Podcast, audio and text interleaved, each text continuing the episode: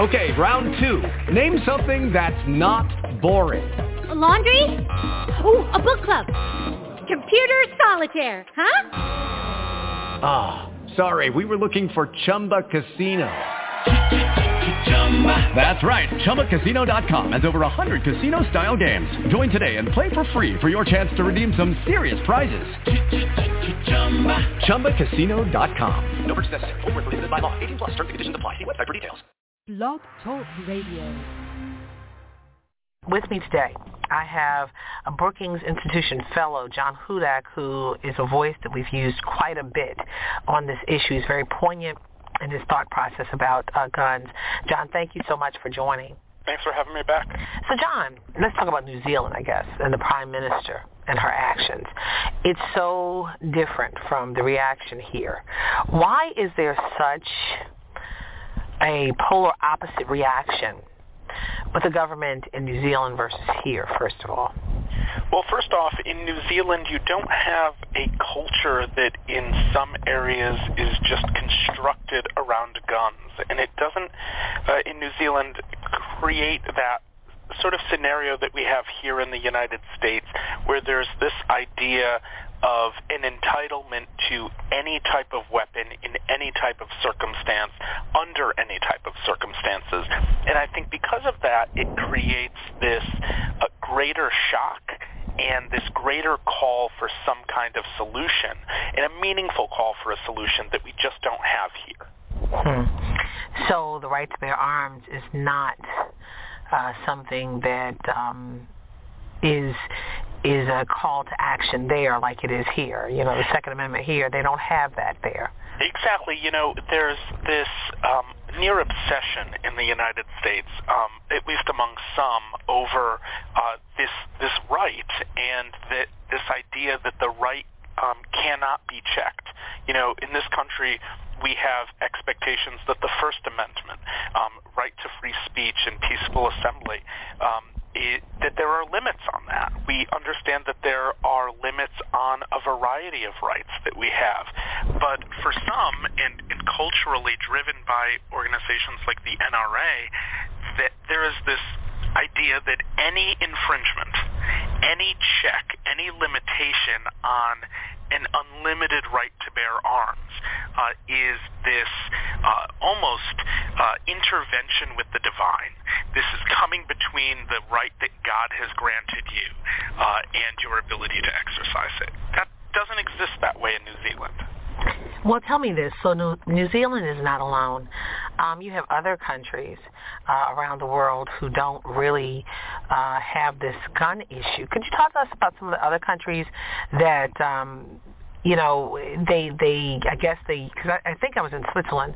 I know it was in Switzerland. You know, they were talking about when, you know, they have guns, but it's no big uh, call to action, as you say, and, and, and it's meant, the guns are meant in case, basically, of some kind of war or unrest. Is that true? You know, the different uh, expectations and different beliefs around guns vary from uh, place to place around the world. There are certainly places that uh, see the ownership of guns as something used primarily for sport. Um, there are certainly areas, both both peaceful places and uh, war-torn places, where um, the understanding of guns is for uh, serious personal protection, whether that's from an invading army, whether it's from civil unrest or what have you. Um, but generally, around the world, uh, guns are rare. Um, they are not expected to be part of uh, common society, and there is an expectation that they are used for Uh, proper purposes by proper professionals. That isn't the case in the United States, but around the world that tends to be more the case. So in the United States, there was just recently um, a, a, a bill that passed in the House, which people were surprised. Talk to me about that. Um, you know, we haven't seen gun control legislation. What does that do in a long time? I mean, you know, we, we continue to talk about gun control, gun control, but there has been some some kind of curb uh, on guns, uh, assault weapons recently. Talk to me about that. The um, legislation that passed the House, H R eight, um, was an expansion of background checks for transactions around guns. It tries to close off loopholes over over who is subject to a background check given the nature of the transaction. So it extends those background checks uh, to private transactions, for instance, online transactions, um, sales at gun shows, and and that is an important way uh, to close off avenues that individuals might have uh, to accessing guns uh, when they should not be. Now, it's, of course, not to say that H R eight solves the challenges uh, that exist in this country. There are plenty of people who commit crimes, either large-scale shootings or what is, uh, you know, the, the type of violence that claims far more lives in the United States, and that's interpersonal violence, especially domestic violence involving a gun. Um, they purchase those in legal ways. But what H R eight tries to do is tries to close off avenues, tries to stop people from having certain means of access without claiming to solve the entire gun violence problem in uh, the country. And universal background checks are something that are nearly universally supported among the American public. Well, this has been an issue for a very long time because I was hearing uh, these issues as it relates to uh, the gun shows and things of that nature. Um, how big is this loophole issue? You know, the loophole issue is uh, significant. Uh, there are uh, quite a few guns that are purchased at uh, gun shows. Uh, there are a lot of other types of private transactions for firearms. And the problem is not simply who is purchasing the gun, but the purpose for which they are purchasing the gun. Uh, when you're not having background checks, uh, you can allow um, a variety of people who either want to use firearms directly um, or who want to then peddle firearms illegally uh, to do so. And I think in our society, people who want to commit gun violence are going to find ways to commit gun violence, and uh, simply having background checks is not a solution. But any way that we can make it harder for individuals who want to commit acts of violence to do so gives police more time to uh, find them.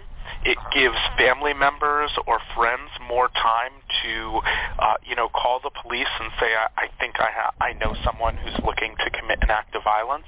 Uh, and while we have a gun violence epidemic in the United States, um, I think one of the uh, understated uh, actions that happens here are people preventing gun violence because they are seeing online or they're listening within their family what people are talking about. And when you have people like that, if you have one extra day or two extra days to prevent that, that can be a good thing. Hmm. So as it relates to the gun situation and the legislation that just happened, um, do you expect the Senate to pass it and the president could possibly, if it does, the president could have a second veto, correct? Uh, I do not think the Senate is going to pass this legislation. Um, anything that uh, has to do with a uh, the uh, gun control in this country uh, is something that the Republican Party is allergic to. Uh, I don't see Mitch McConnell bringing something up for a vote, particularly um, as he enters re-election uh, next year in Kentucky. Uh, this is something that is likely dead on arrival in the Senate, even if it could get a majority of support within the Senate. Mm-hmm. Wow.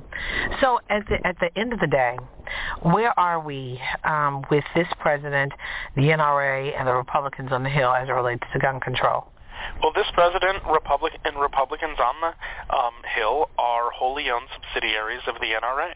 It's as simple as that. What the N R A wants, um, this president and uh, this Republican Senate and other Republicans in Congress will do. Um, the threat that Republicans perceive the N R A playing uh, in Republican Party politics is too overwhelming to allow Republican uh, representatives to respond to the public will. What happened to that debate? You know, after we, the Parkland issue, what happened to that, that debate about teachers in the schoolhouse carrying guns? I mean, that is just, you can't police with that. You can't, you, it's just a crazy thing. Where are we with that, that, that proposal? that proposal is dead in the water as well. You know, I think um, we expect a lot out of our teachers.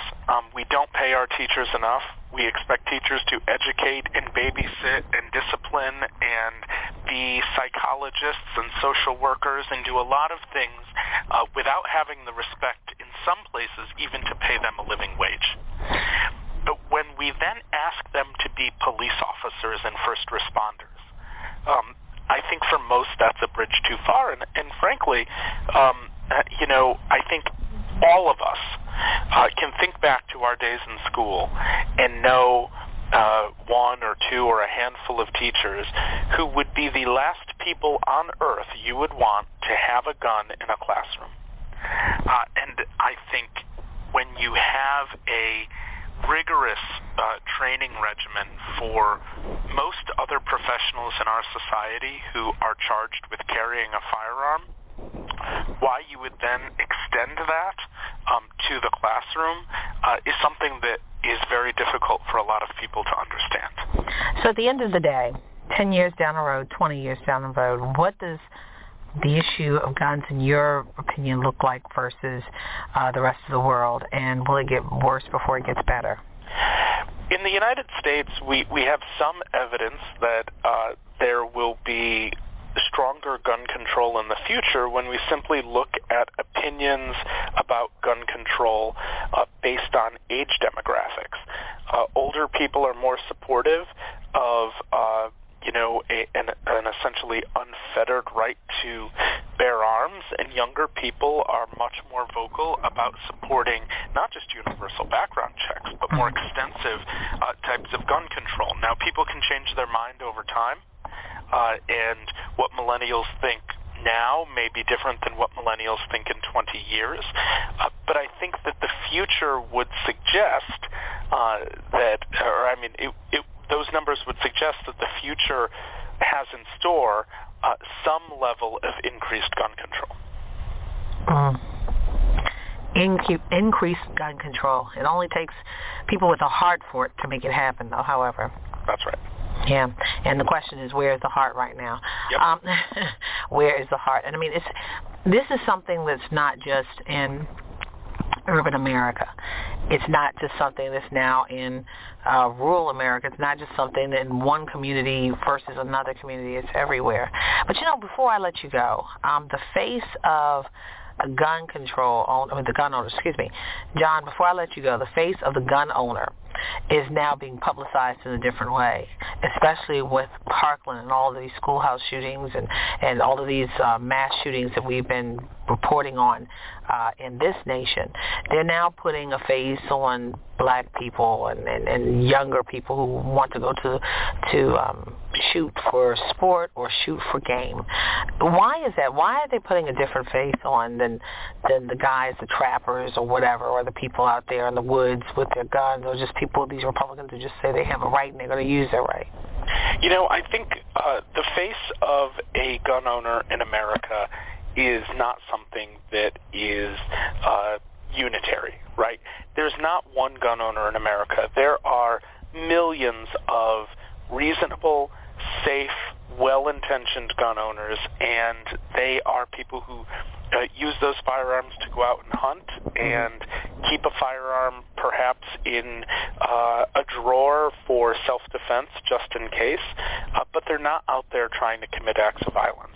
Then we have another face of America, where people do have firearms because they intend to commit acts of violence or act irresponsibly with them in other ways.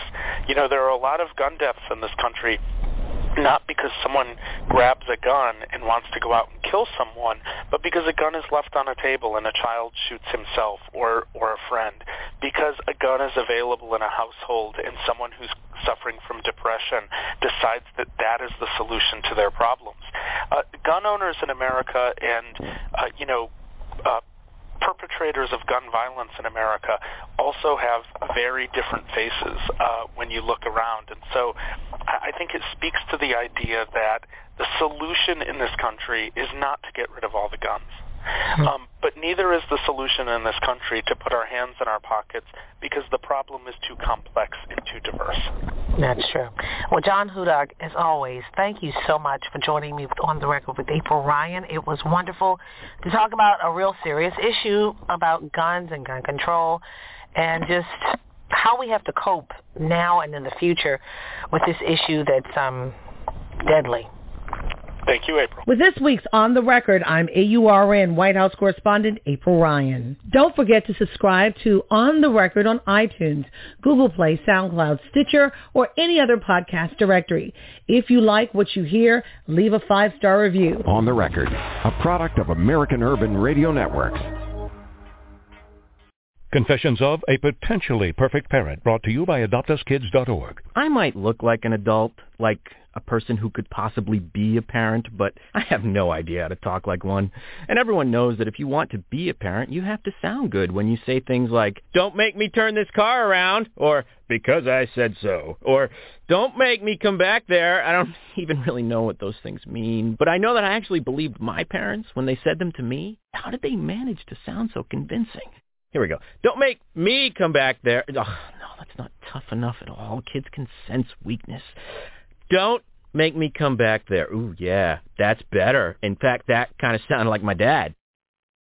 Weird. You don't have to be perfect to be a perfect parent. There are thousands of teens in foster care who would love to listen to you practice your dad voice. Call one eight eight eight two hundred four thousand five or visit Adopt Us Kids dot org for more information. This message brought to you by the U S Department of Health and Human Services, Adopt Us Kids, and the Ad Council.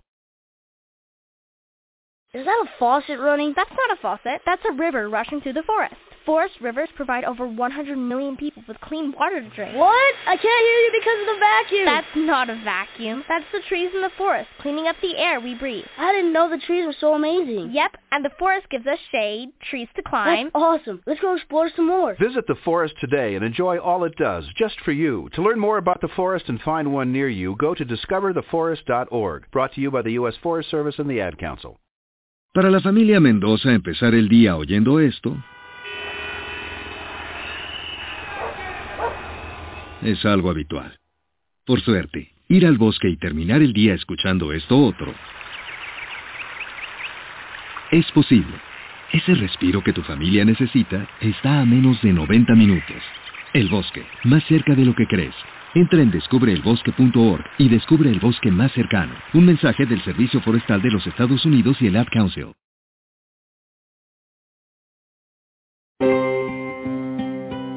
Parece que fue ayer, papá. Me acuerdo cómo lloraba. No yo, sino lo que había dentro de la casa. Mi primer perrito. No dejaba de chillar hasta que lo sacamos de la caja. ¿Recuerdas cómo brincaba y me lamía la cara? Yo me reía. Ay, cómo nos reíamos. Gracias a ti, mi perro y yo nos volvimos grandes amigos. Casi tan buenos amigos como tú y yo, papá. Nunca se sabe cuáles recuerdos son para siempre. Por eso toma el tiempo y hoy sé un buen papá. Para información marca el uno ocho siete siete cuatro tres dos tres cuatro uno uno o visítanos en doble u doble u doble u punto fatherhood punto gov. Mensaje del Departamento de Salud y Servicios Humanos de los Estados Unidos y el Ad Council.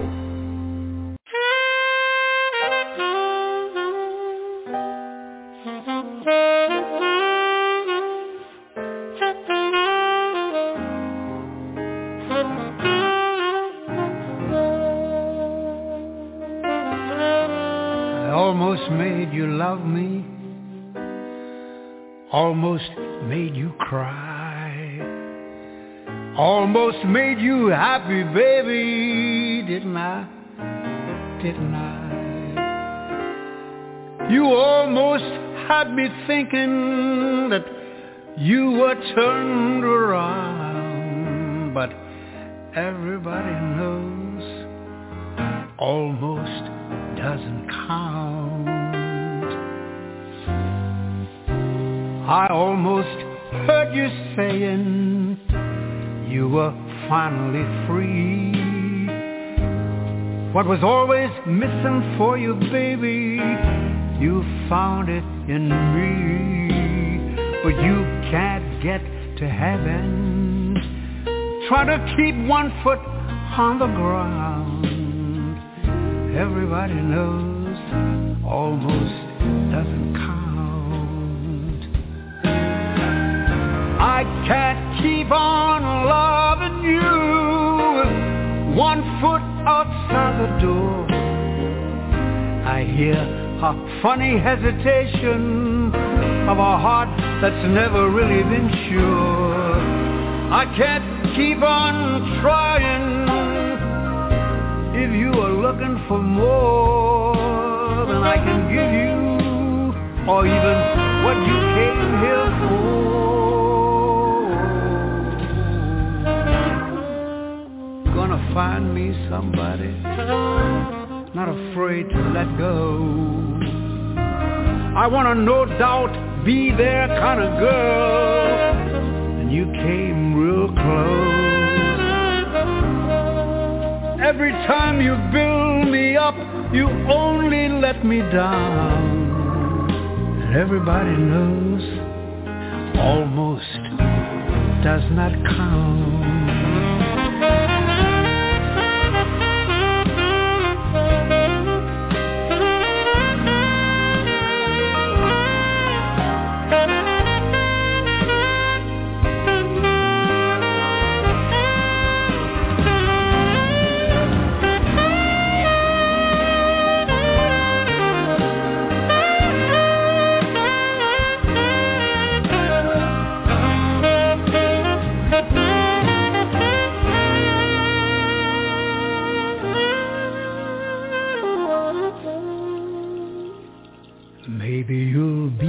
Sorry, maybe you will be cold.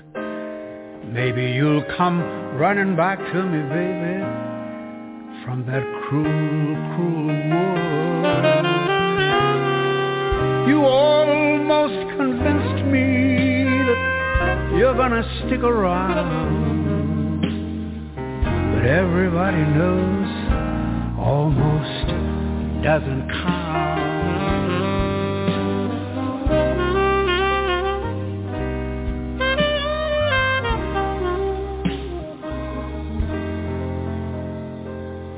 But everybody knows almost doesn't count.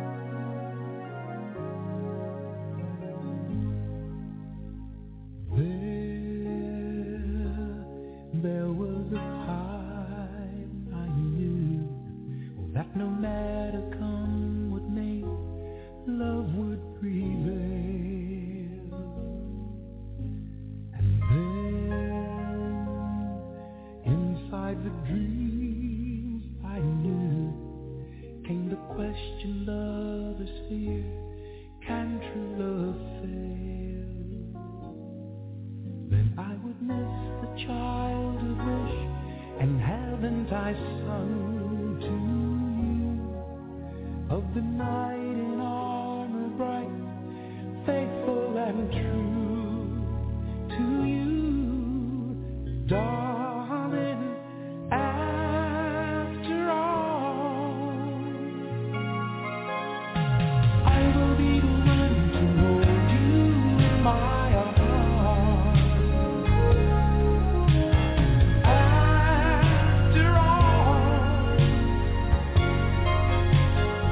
Thank you.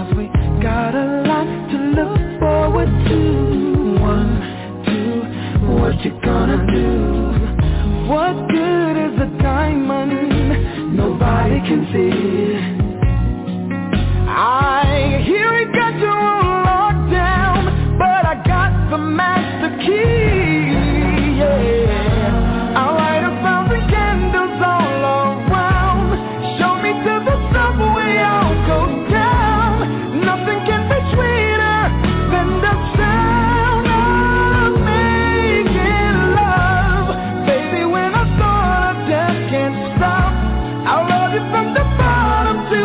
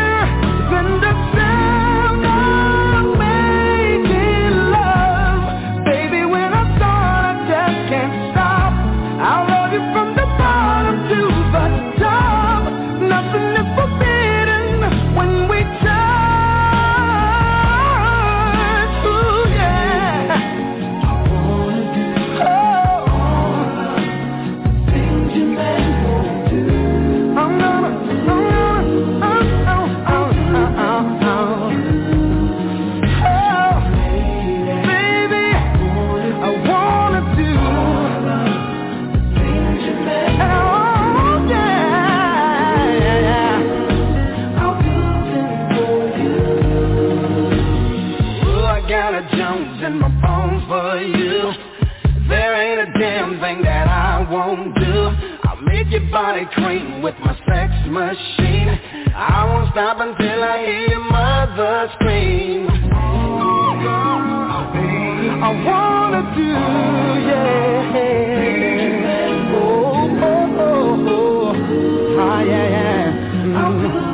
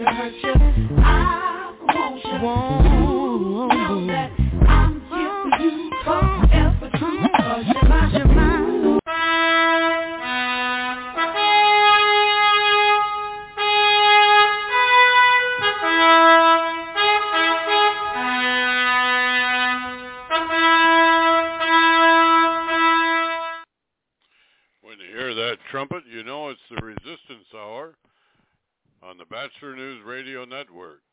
I'm Doctor Larry Fedewa, and I'm your host for the evening.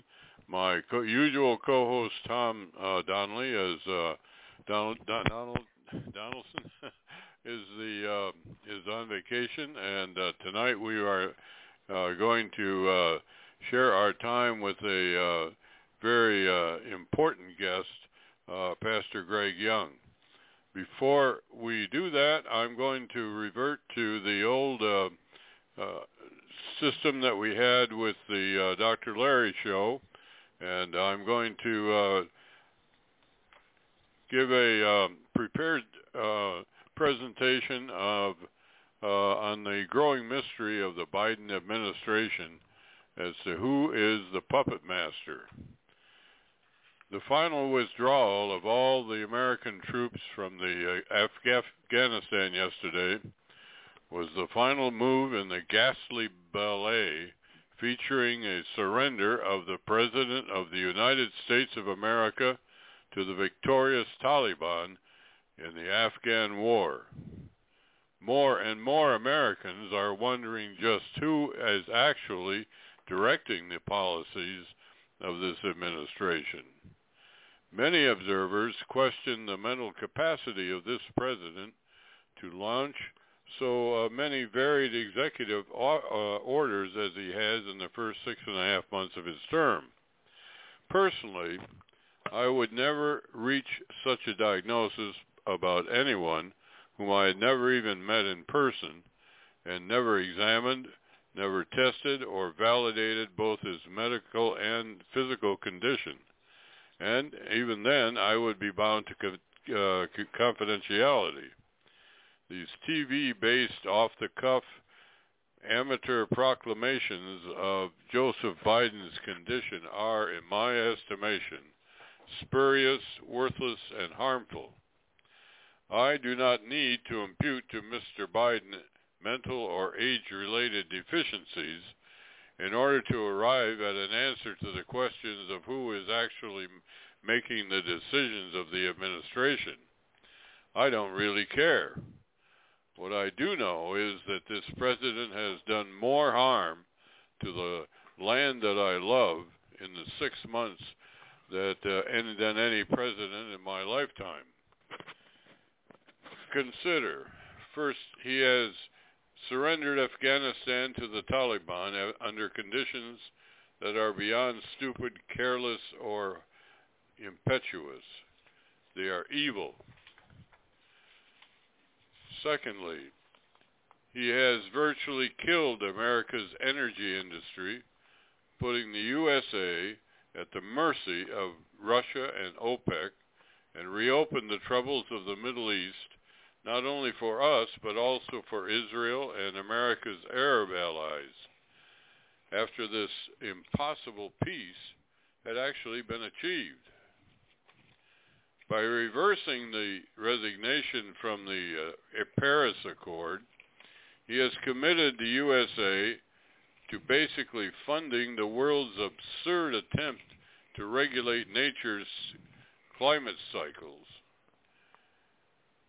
His resumption of Obama's Iran policies has reignited the rise of global terrorism on the Shia side of Islam and the resurgence of al-Qaeda in Afghanistan will revive the dead, revive from the dead the Sunni equivalent. Another attempt at nine eleven is virtually assured. Finally, so far, perhaps the most insidious of all the uh, conditions at the southern border, with its inhumane living conditions, criminal trafficking, and expansion of drugs and criminals throughout the United States. Those are just the headlines. Whoever has used the power of elected office to execute these activities clearly hates our country and is attempting to transform it into something more like Nazi Germany or Soviet Russia than the America of our hopes and dreams. This is a multifaceted, multi-layer attack. There are not likely to be so many uh, fanatics in one, in so many areas of expertise in any single political movement. Political movements tend to be concentrated on a few specific ideas. It is my speculation that there is a cadre of experts behind this movement. As Mark Levin has pointed out, these actions have deep roots in American history, but they are also very contemporary in their immediate moves and strategies. This combination of actions and policies is too comprehensive and too systematic to be act, the acts of an isolated White House. Add the pending explosions of the national debt and the accompanying Goliath of a tax release increase, which are pending in Congress, and what we are watching is an assault on the America which has been the most successful civilization in the history of the world by people who hate it and are out to destroy it. And what rival civilization does that description best fit in twenty twenty-one? Who has the resources and the motivation to organize the internal self-destruction of the dominant nation in the, in the twenty-first century?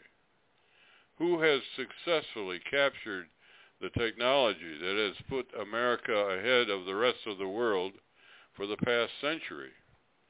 Who has assisted in the rise of the new generation of billionaires who now owe much of their success to a foreign power, whether it be in the mass production of vastly discounted goods, for example, Amazon or Walmart, high technology, example, Apple or Microsoft, highly trained, low-wage t- technical personnel, Silicon Valley, helping America's continuous budget deficits, for example, the Federal Reserve and Wall Street, and the list goes on.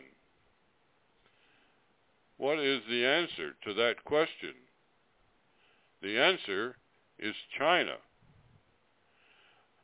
I wrote a column naming Joe Biden the Manchurian Candidate after the nineteen sixties book and uh, movie of that name, which detailed a scenario of how the Chinese Communist Party could maneuver a candidate for the United States presidency that was controlled by them and put in a winning position with the American electorate. The occasion of my timing, of my connecting that scenario with Mister Biden occurred when the first bribery disclosures of the Biden's son, his brother and sister-in-law, as well as Biden himself, became public knowledge. What added to the veracity of these disclosures was both the strength of the evidence and the burying of the evidence by the F B I and the press, both of whom were known to be uh, and controlled by anti-Trump forces. I have no direct evidence that Biden is acting on orders from CHICOM to execute these drastic destructive measures, which are simultaneously attacking a wide variety of American institutions and beliefs. But I can connect the dots as well as anyone else. It is my hypothesis that the answer to the question of who is ultimate resp- ultimately responsible for such a lethal attack on America's international dominance is the Chinese conspiracy. They are not only clever enough to attack from many directions, from riots in the streets to rigged elections to taking control of one of the two American political parties to furthering American Marxism in American education and intellectual forum platforms to subversion of major American companies and their owners, to undermining America's moral authority as the broken with its broken promises to overwhelm to the overwhelming our borders with unknown invaders. No one political movement can be as effective on so many fronts immediately and simultaneously as a directive force which is tearing down our country today as we watch in horror. You're listening to the Resistance Hour on the Bachelor News Radio Network. It is now my pleasure to uh, enter into the uh, this conversation, to introduce into this conversation uh, Pastor Greg Young, who is uh, one of the uh, most important uh, voices in Internet radio, as well as uh, as uh, what we now call terrestrial radio, which means real radio, and uh, at least uh, historic radio. And uh, and he is also a very close friend. And uh, Pastor Greg, welcome to the Resistance Hour. Well, thank you, Doctor Larry. It's a pleasure to be here, and uh, welcome. Uh, I, I say hello to all of your audience that's listening tonight. First, before we get started, uh, would you please tell our, our audience a little bit about what you're doing in your extraordinary ministry? Well, it's my pleasure. Uh, the radio program is called Chosen Generation Radio. No topic off limits. Everything filtered through biblical glasses. We talk with the movers and shakers that are in the news and, and in the world today. We have uh, foreign policy experts. Uh, David Wormser, who is a former advisor to uh, Dick Cheney and, and uh, the Bush administration, but he's also now with Frank Gaffney at the Center for Security Policy. Uh, also uh, regular on our program is Claire Lopez, who is also uh, a national security expert. Uh, constitutional experts like David Shistokas, uh, media experts like uh, Dan Gaynor and Media Research Center and Newsbusters, uh, religious freedom experts like uh, First Liberty Institute, and uh, and experts on Islam, like my good friend Al-Asuli, who's been studying uh, the Hadith and the Quran and so forth for many, many years, and George Barna, who's a, a tremendous pollster and researcher as well. So really a wide gamut, Rick Manning from Americans for Limited Government, a wide wide gamut of folks, and encourage you to uh, give it a listen, and, and they certainly have taught me a great deal over the years. And how can they? How can our audience find you, uh, Greg? Uh, they can find me at chosen generation radio dot com, chosen generation radio dot com. You can find our presence both on Internet and on terrestrial radio. And we'll be launching uh, actually this coming Sunday in uh, the uh, San Francisco Bay Area market and most of Northern California on K T R B, eight sixty A M, The Answer, from noon to one P M every Sunday. And you also, uh, you originate in Texas, right? Originate in Texas, and we're on uh, twenty of the top one hundred markets in the top one hundred cities across the country. Well, I think you are uh, you are a uh, an example to uh, all the rest of us, not only uh, because of your Uh, ministry, but also because of your business expertise, where every time I hear of the terrestrial uh, radio stations, I think it's it's in uh, the opposite of uh, celestials, but uh, I guess that's not really true. Um, so, so uh, what's your uh, what's your uh, assessment of uh, this uh, proposition that that uh, the Chinese are ultimately uh, calling the shots for the destruction of America through the Biden administration? Well, I don't. I don't think there's any doubt that there's a, a plenty of evidence out there that the Chinese have significant influence over the Bidens and over the Biden family, and you laid out a very good case for it. Uh, so I, I I wouldn't argue that China is playing a role in this. I think that Obama is playing a role in this, and I think that his uh, birthday party was really more or less of a cover for them to get together and uh, and have a bit of a powwow as far as they're plotting their strategy. When you consider how many members of the Obama administration are now pulling the strings in the Biden administration and the direction that he has taken this country in the uh, just barely eight months that he's been there, Uh, there's there's no question in my mind that, that Obama also is playing a significant role with regards to this. Islam's playing a significant role as it relates to this, and they have opened up our border. Uh, a, a report that's not being given much mainstream, but in Texas over the weekend in a, in a town called Garland, Texas.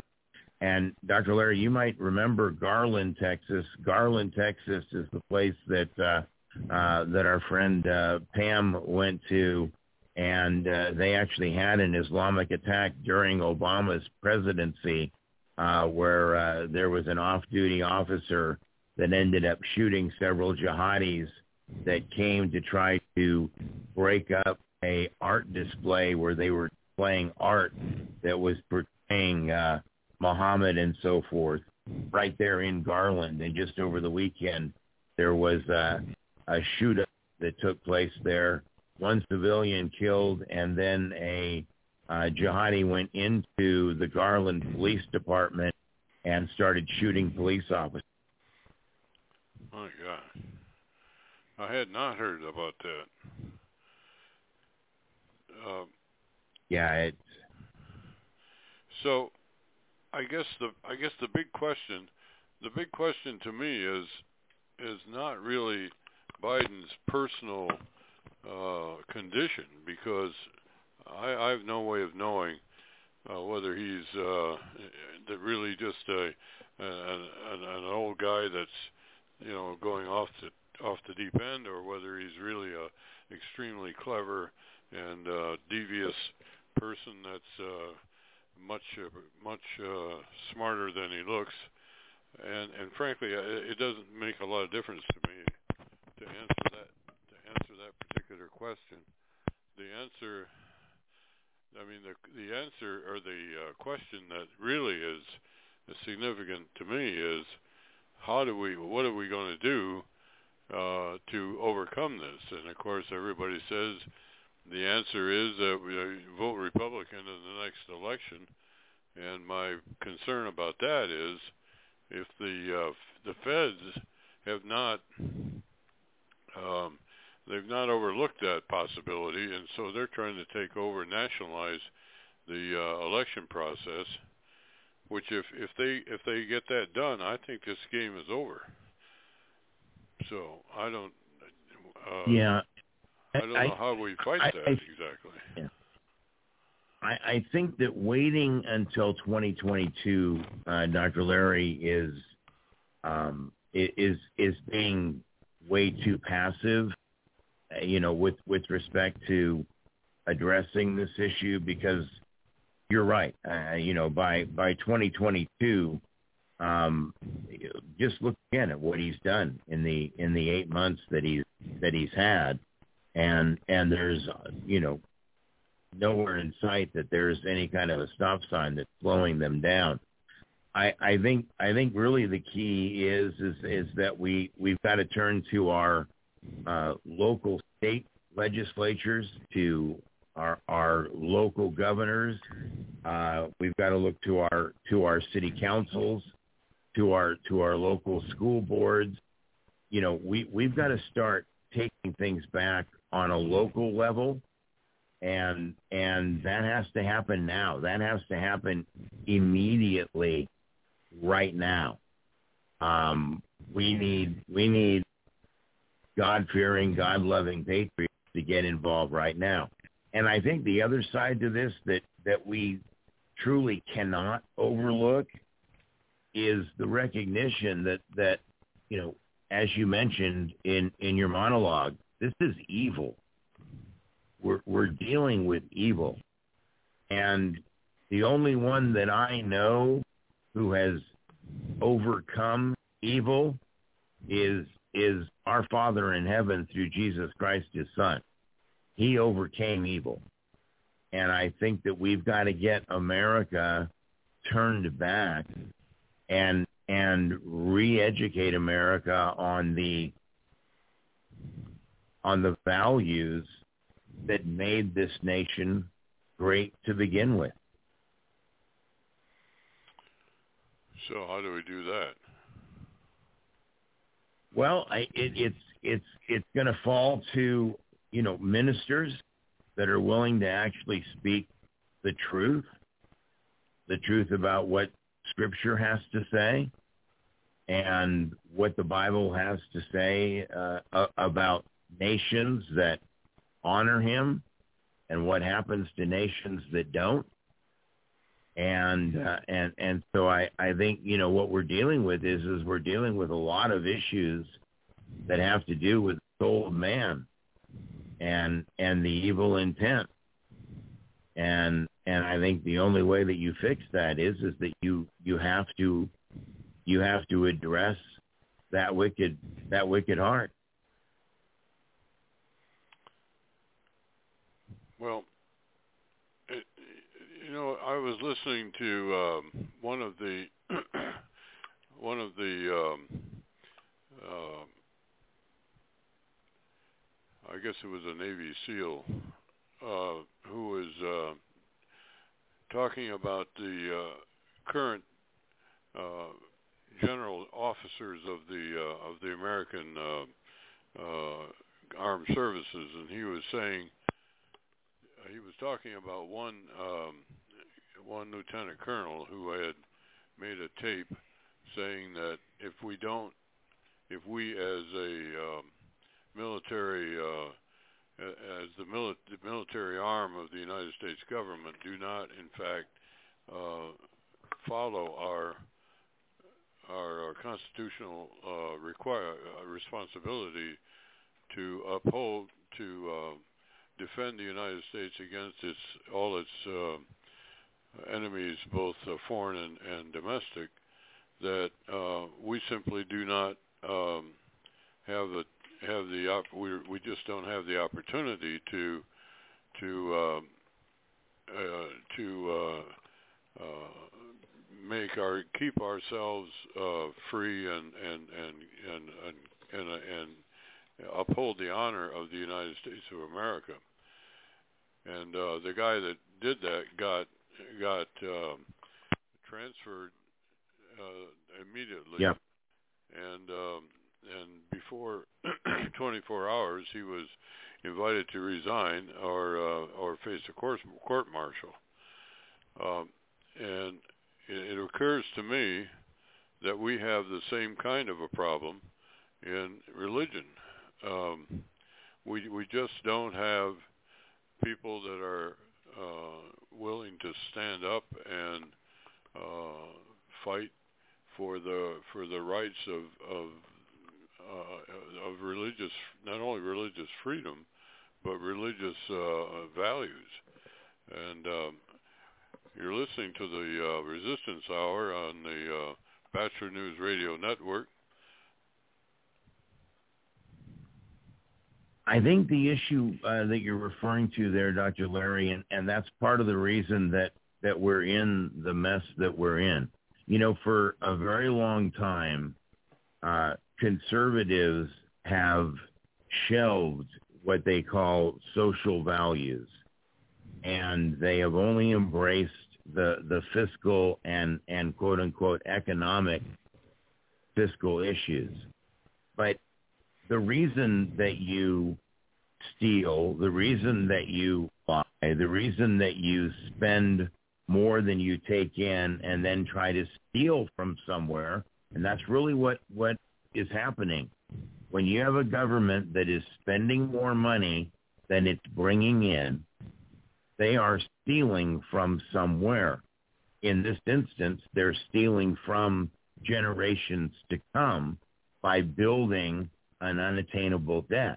But when you have those kinds of things that are going on, they fall back to a lack of morality. and a lack of understanding what moral virtue is. When when we entered into World War Two to fight the axis of Germany, Italy, and Japan, we were fighting against a very real evil, and we understood that. The dictator Mussolini uh, in in Italy was a was a very cruel individual. In Japan, the same issue existed, and we know what Hitler did in rounding up the Jewish people and the Holocaust. But it wasn't just Jews, it was also Christians. And by the way, they were doing the same thing in Japan, and there was persecution that was happening in Italy. So you had evil going on, and America entered into that war predicated on a moral imperative to bring peace to the world and and to save the lives of, of innocents. Yeah, but we immediately uh, compromised by accepting the Soviet Union, which was uh, just as bad as, uh, in fact, maybe worse than uh, uh, enemies that we had as our ally. So, you know, we had compromises even then. When we sat down with Stalin, and, and yeah. the root of that, of course, is understanding also who F D R was and what his leanings were towards socialism and, and his ties to communism. So I, I agree with you. And, and again, you can find this breach in, in understanding where our nation started from and, and the destruction of its biblical foundation and biblical values going all the way back to the early nineteen hundreds. Well, I I I'm taking I'm I'm sort of leaning toward a, a slightly different um, approach to this uh, problem, and um, it is it is this. I'll use as an example the uh, labor movement. Um, it's if it feels my my assessment of of uh, of one of the things that's going on in America right now is that we have to have a um, a reform, if you will, a re-renaissance in a way, or or actually an evolution, maybe is a better word, of capitalism.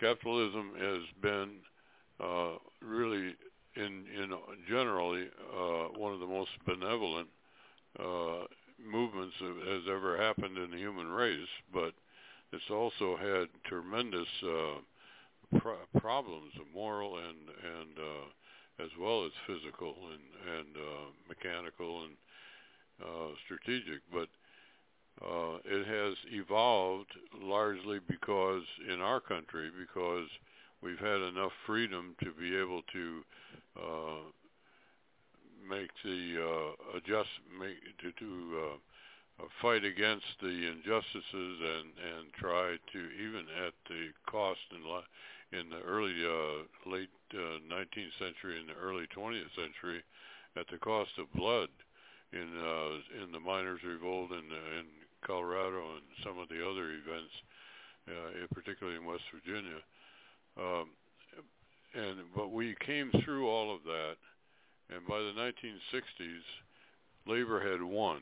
That is to say, all of the things that they had asked for and fought for and died, in some cases died for, up until that time, uh, uh, assured uh, uh, safety in the shop, uh, uh, uh, medical uh, medical insurance and retirement and Uh, Uh, collective bargaining, uh, the right in law, and and uh, and so on, and and from that point, instead of continuing the uh, fight to uh, attack what I consider the, the another imbalance of of uh, capitalism, and that is the distribution of profits, not not necessarily of uh, ownership, but at least of profits, um, because there's nothing that says that uh, Friedman was right when he said that the uh, uh, the uh, purpose of a, of a business is the uh, uh, enrichment of the uh, shareholders. Um, that that is a very monolithic view, I think, of capitalism, and I think that the real, much more moral view is that there ought to be uh, uh, share of profitability for, uh, on the basis of contribution of effort, and it goes all the way down to the office boy, and that means some kind of some kind of revenue sharing and some profit sharing, not not necessarily revenue sharing, but profit sharing. And we, you know, I could go on and on about that, but my point is that what happened was that the uh, head of the uh, heads of labor, instead of pursuing their mission, which was more and more uh, uh, equitable uh, treatment of their their membership, they turned to becoming uh, uh, they turned to government, and they turned to becoming a uh, major factor in the uh, election of all of the elected uh, elected uh, uh, officials in the United States government, right from the beginning of. Right down to the to the precinct level, and um, and they then the uh, they became the uh, heads of labor unions uh, were as uh, making living the same kind of lifestyle as as the presidents of the corporations, and they stopped. In other words, they stopped uh, uh, with the. Uh, gains of the nineteen sixties, they stopped and, and changed their their goals, and they changed their uh, their uh, effect of uh, uh, instead of trying to keep on re- revising and, re- and evolving capitalism, they ch- they turned to become uh, to try to take over the government, uh, much as they did in, in England and other places. My, and I think that a similar thing has happened with the uh, with the Amer- American clergy. I think that they got their their Amer- they the, the idea of freedom of religion uh, as as uh, as distinct from uh, the establishment of religion as it had been in Europe, where you had either the Catholic or then later the uh, Protestant official religion. And anything else was not tolerated. And the idea of freedom of religion was a goal that uh, became very, uh, very real, and it became part of the uh, constitutional uh, Constitution of the United States, and so on.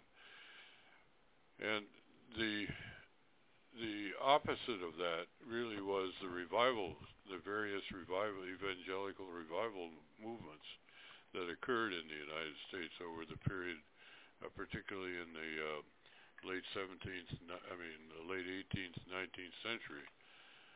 But nothing. But once, once, and then the Catholics had their problems uh, because they uh, they had a lot of ethnic uh, prejudice that came that they had to overcome. But by the nineteen sixties, especially with the uh, election of a Catholic president.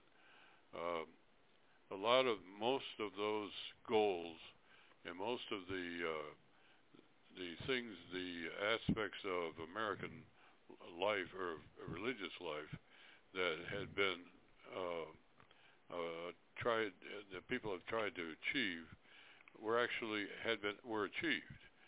The the freedom of religion, the there was a certain amount of um, uh, social acceptance of. Uh, multiple uh, different religions, and I think that uh, the clergy went to sleep, and and they they were talking about the mysteries of uh, the uh, Christian religion uh, in the same in the same language and the same pictures that uh, Saint Augustine did in the in the in the fifth century.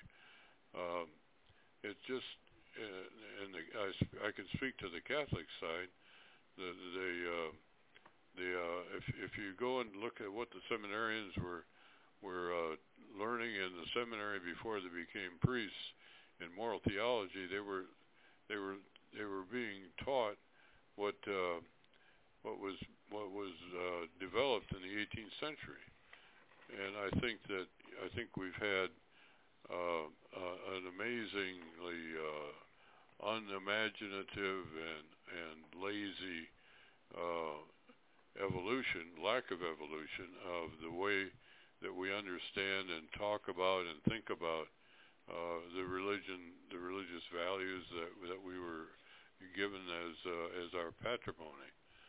And I know you've started to have some um, some new ideas as to how that ought to happen, but I think it has. I think that the idea of, uh, or the, the fact of the uh, the uh, reduction of the pop, the popular acceptance and practice of uh, religious uh, activities, in both in terms of worship and and in terms of uh, non, uh, you know, church membership.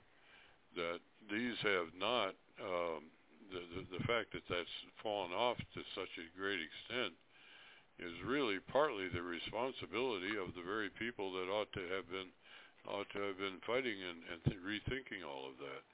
And so uh, you, uh, now we have to take a quick break, and and uh, and now I'll give you a chance to have your your ten minutes in the forum. So uh, this, this is. Uh, The Resistance uh, Hour with uh, on the Bachelor News Radio Network. So we're we're talking to uh, to Pastor Greg Young, who is, among other things, one of the great uh, uh, popularizers of uh, uh, of the of the um, Christian religion, as well as American uh, values and how they all fit together. And now he's he's going to tell you what he thinks about what I just said, which is probably uh, ninety percent uh, at, at, at some, at some uh, dis- dissent. So it's your shot. Wow. Well, you you you touched on a on a lot of things. Certainly, capitalism without morality is uh, is. is going to is, is going to fail, because man by nature ha- has an issue with with greed and selfishness. So that that is a is is a, a large part of, you know, again, the, the sin condition that man is made up with. I won't argue with you when it comes to the responsibility or the role of, of pastors And, and and the condition that we find ourselves in today. Um, I guess I would take a, a, a little bit of a different approach relative to looking at the nineteen sixties and saying that at that point, the freedom of religion had had arrived. I I would suggest that that the nineteen sixties actually were the beginning of uh, of, of the culmination of the decline of freedom of religion. You had two major United States Supreme Court cases, one that removed the Bible from public school and the other one that removed prayer from the public school uh, and and from the public sphere. And so I, I think that both of those are are evidences that, that our nation was, in fact, headed in a in a different direction relative to religious freedoms. What our founders, I believe, identified, and, and one of the things, you've got to look back to the Mayflower Compact. The Mayflower Compact, at at its very beginning, says that we are here for the advancement of the gospel of Jesus Christ. our founding fathers, while many want to lay claims that they are that they are simply deists and theists, every single one of them had a greater understanding of the Bible than I would say ninety percent of Americans that are alive today. Uh, they had a better understanding of it and a and a memorization of it. And the structures that were used to create our country, the three branches of government, the uh, the the the concepts of the legislative branch, the representation and the way that that was done, the limits on executive power, uh, the limits on judicial power. I mean, all of those find their roots in understanding the Old Testament and how God laid things out for Israel. And our founders used a lot of that to put these pieces together. But above all else, John Adams said that our Constitution is fit only for a moral people. And I would suggest that it is the lack of morality, and it's something that the communists understood.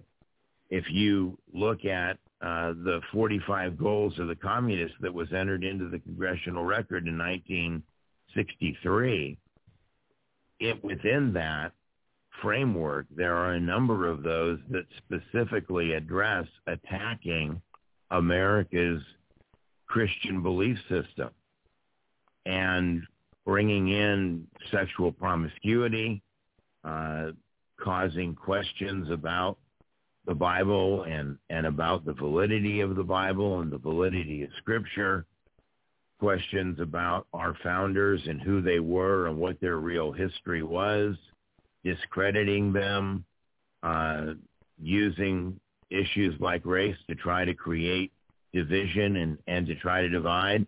Remember that our founders wrote that, that the purpose of it was to create a more perfect union, not to profess or proclaim that they had and were creating the perfect union. But there was a framework that was put in place to work to move us forward, and and well, sure, a a a, a form of that. I mean, it, yes, it, it, they're a form of of of bringing us closer and closer to, you know, equality for all men, which was part of our Declaration of Independence and something that our founders did in fact believe in. Um. Uh, contrary again to a lot of the uh, what I believe is misinformation of the of the education from the left, we were a nation that was striving to abolish slavery. There was a lot of writings by a good majority of our founders that was against the practice of slavery, and we have to remember that slavery was here in America hundreds of years before the United States of America began. And of all of the slave trade that took place, only four percent of it actually found its way to North America. And today, slavery still exists in Africa, and it's being brought about by by the Muslims who are enslaving Africans. Uh, that that is where the most slavery in our in our world exists today, uh, but that's only one element. I mean, that is that is only one one part or one piece of the puzzle. Again, to what you were saying about responsibilities of of the clergy, at our founding, fifty-two of the fifty-six signers were all graduates of seminaries. So they all had a very strong biblical outlook and biblical worldview and understanding what America needed to look like as a Christian nation. And we maintained that probably for about one hundred ten years, roughly. But And let's not forget how many died in the Civil War, again, fighting for equality for every single American. Now, again, was was the end of the Civil War the, the end of that struggle? No, I don't believe that it was at all. But I believe that as a country, overall, we have been headed in a very positive direction, but the last fifty years has seen a huge erosion to that. And I think that that is something that falls upon the seminaries. In the nineteen sixties, I think the seminaries were overrun by a very strong communist uh, influence. You had a number of, of young men that went and fought in Vietnam, and those that received the ability to be able to stay behind were given exemptions based on either religion or education, or they were from very wealthy families. In either case, the seminaries, Doctor Larry, were taken over by communists whose whose purpose was to pervert the message of the seminary. And and they have done a very good job of that. And it's the reason why today roughly sixty-five percent of the mainline denominations that are out there don't preach a gospel that is that is anything like what the original gospel message is. The purpose of the gospel message is, number one, to recognize the fact that the human condition is sinful, and that the only thing that's going to change that sinful condition is a recognition of it, a repentance, and and seeking Jesus Christ as Lord and Savior. But salvation isn't the end-all. Salvation is the beginning. Jesus pronounced in all of the Gospels that the kingdom of heaven is at hand. Not that he was going to be bringing it somewhere down the road, but that it actually arrived with him. He ushered it in. And his message was, I'm going to show you how you can be a part of this kingdom right here, right now. How do you square that with... And America as... Go ahead. But how do you square that that interpretation with uh, with the uh, existence of other non-Christian religion in, in the American population?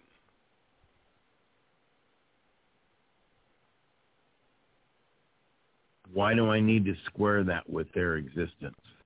Well, because they don't accept the idea that that salvation came with Jesus Christ, and that that they have to, uh, and that the, the only path to repudiating evil has to do with that acceptance, and, and, and in other words, the centrality of of uh, Jesus Christ to uh, to the salvation of the human race. Um, uh-huh. And so, and so, hang on a minute. Hang on a minute. If, if, if no, no, okay. Uh, but, but, but because, because they don't believe that doesn't change its truth. Well, I know, but do, you, do you understand? I mean, you know, be, because someone doesn't believe something or want to believe something. Do you know that there are a, a number of people right now, today, in the United States, that don't believe the Holocaust ever happened? Yeah. Does yeah. the fact that they don't Doesn't believe it mean that it didn't happen? It's not different. It's the same thing, because it's history. So does the fact that they don't believe it mean that it didn't happen? No, but that's it's a bit different, because if if we uh, if we accept the centrality of Jesus to the the uh, I, I guess the, the the future, the happiness, the uh, salvation of, of of all human beings, then mm-hmm. it it appears that we would want to uh, invite everybody that doesn't have that uh, understanding to uh, to join us. And and who said they're not say, invited? They might say, we don't want to be do that. We want to go. Let's take Christmas, for example. You've got Uh, that started out to be a very Christian holiday. There are uh, the Jews and, and others that did not accept it as uh, uh, the uh, birth of Christ, so they changed the uh, the, under, the definition of it to be uh, a secular uh, meaning with Santa Claus and all that stuff. Um, mm-hmm. And So we and we have to live with that in our in America. Uh, we don't we don't uh, we don't outlaw their their uh, secular approach to it. Uh, we just we, we, we live with it, and of course it, it's gotten to be more and more significant as the years have gone by. Uh, I say because we haven't been doing our business properly, but.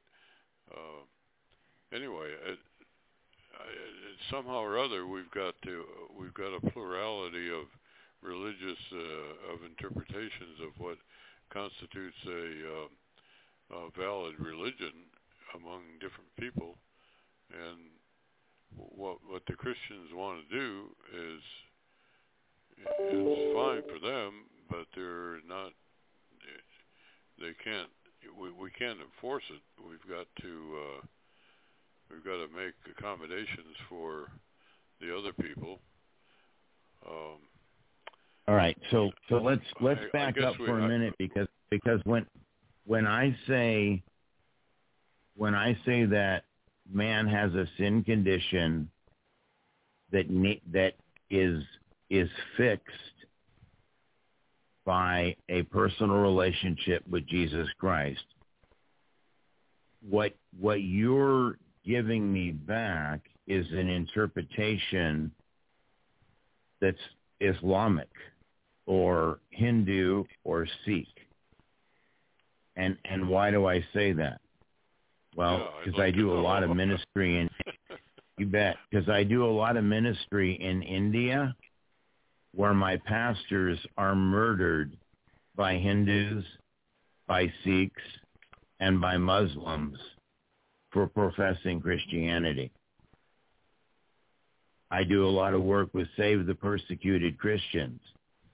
three hundred fifty million Christians are threatened and persecuted every single day.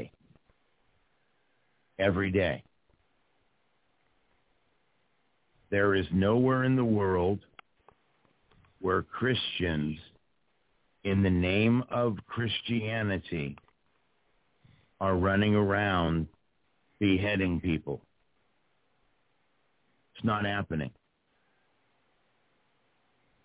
The reason that our founders chose Christianity over all other beliefs is because in Christianity, the closer that you come to Christ, the more you reflect the love of God.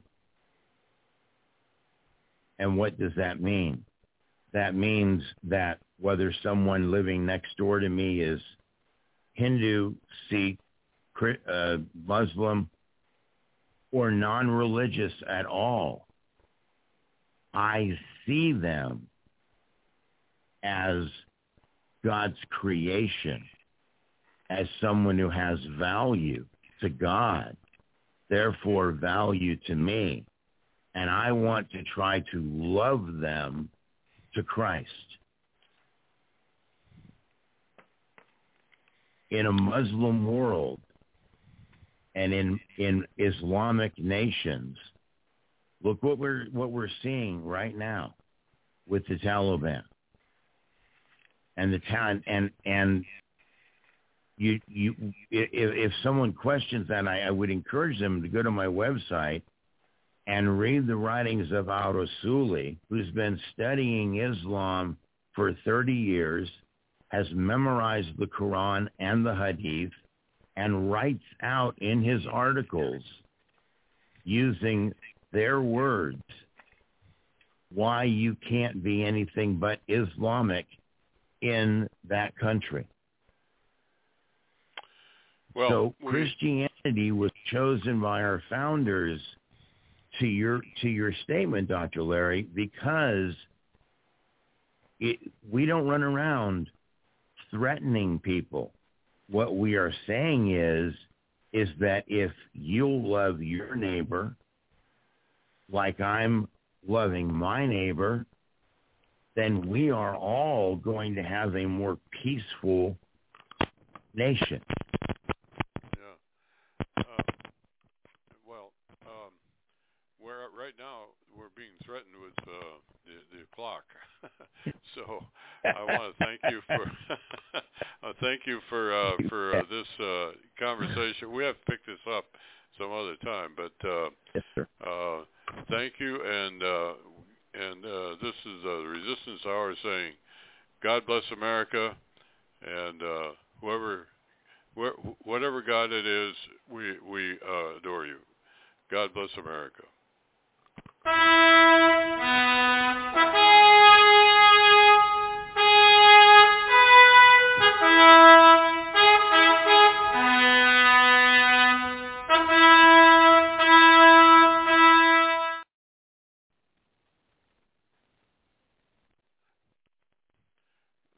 Step into the world of power, loyalty, and luck. I'm going to make him an offer he can't refuse. With family, cannolis, and spins mean everything. Now, you want to get mixed up in the family business. Introducing The Godfather at Chumba Casino dot com. Test your luck in the shadowy world of The Godfather slot. Someday, I will call upon you to do a service for me. Play The Godfather, now at Chumba Casino dot com. Welcome to the family. V G W Group. No purchase necessary. Void where prohibited by law. See terms and conditions. eighteen plus.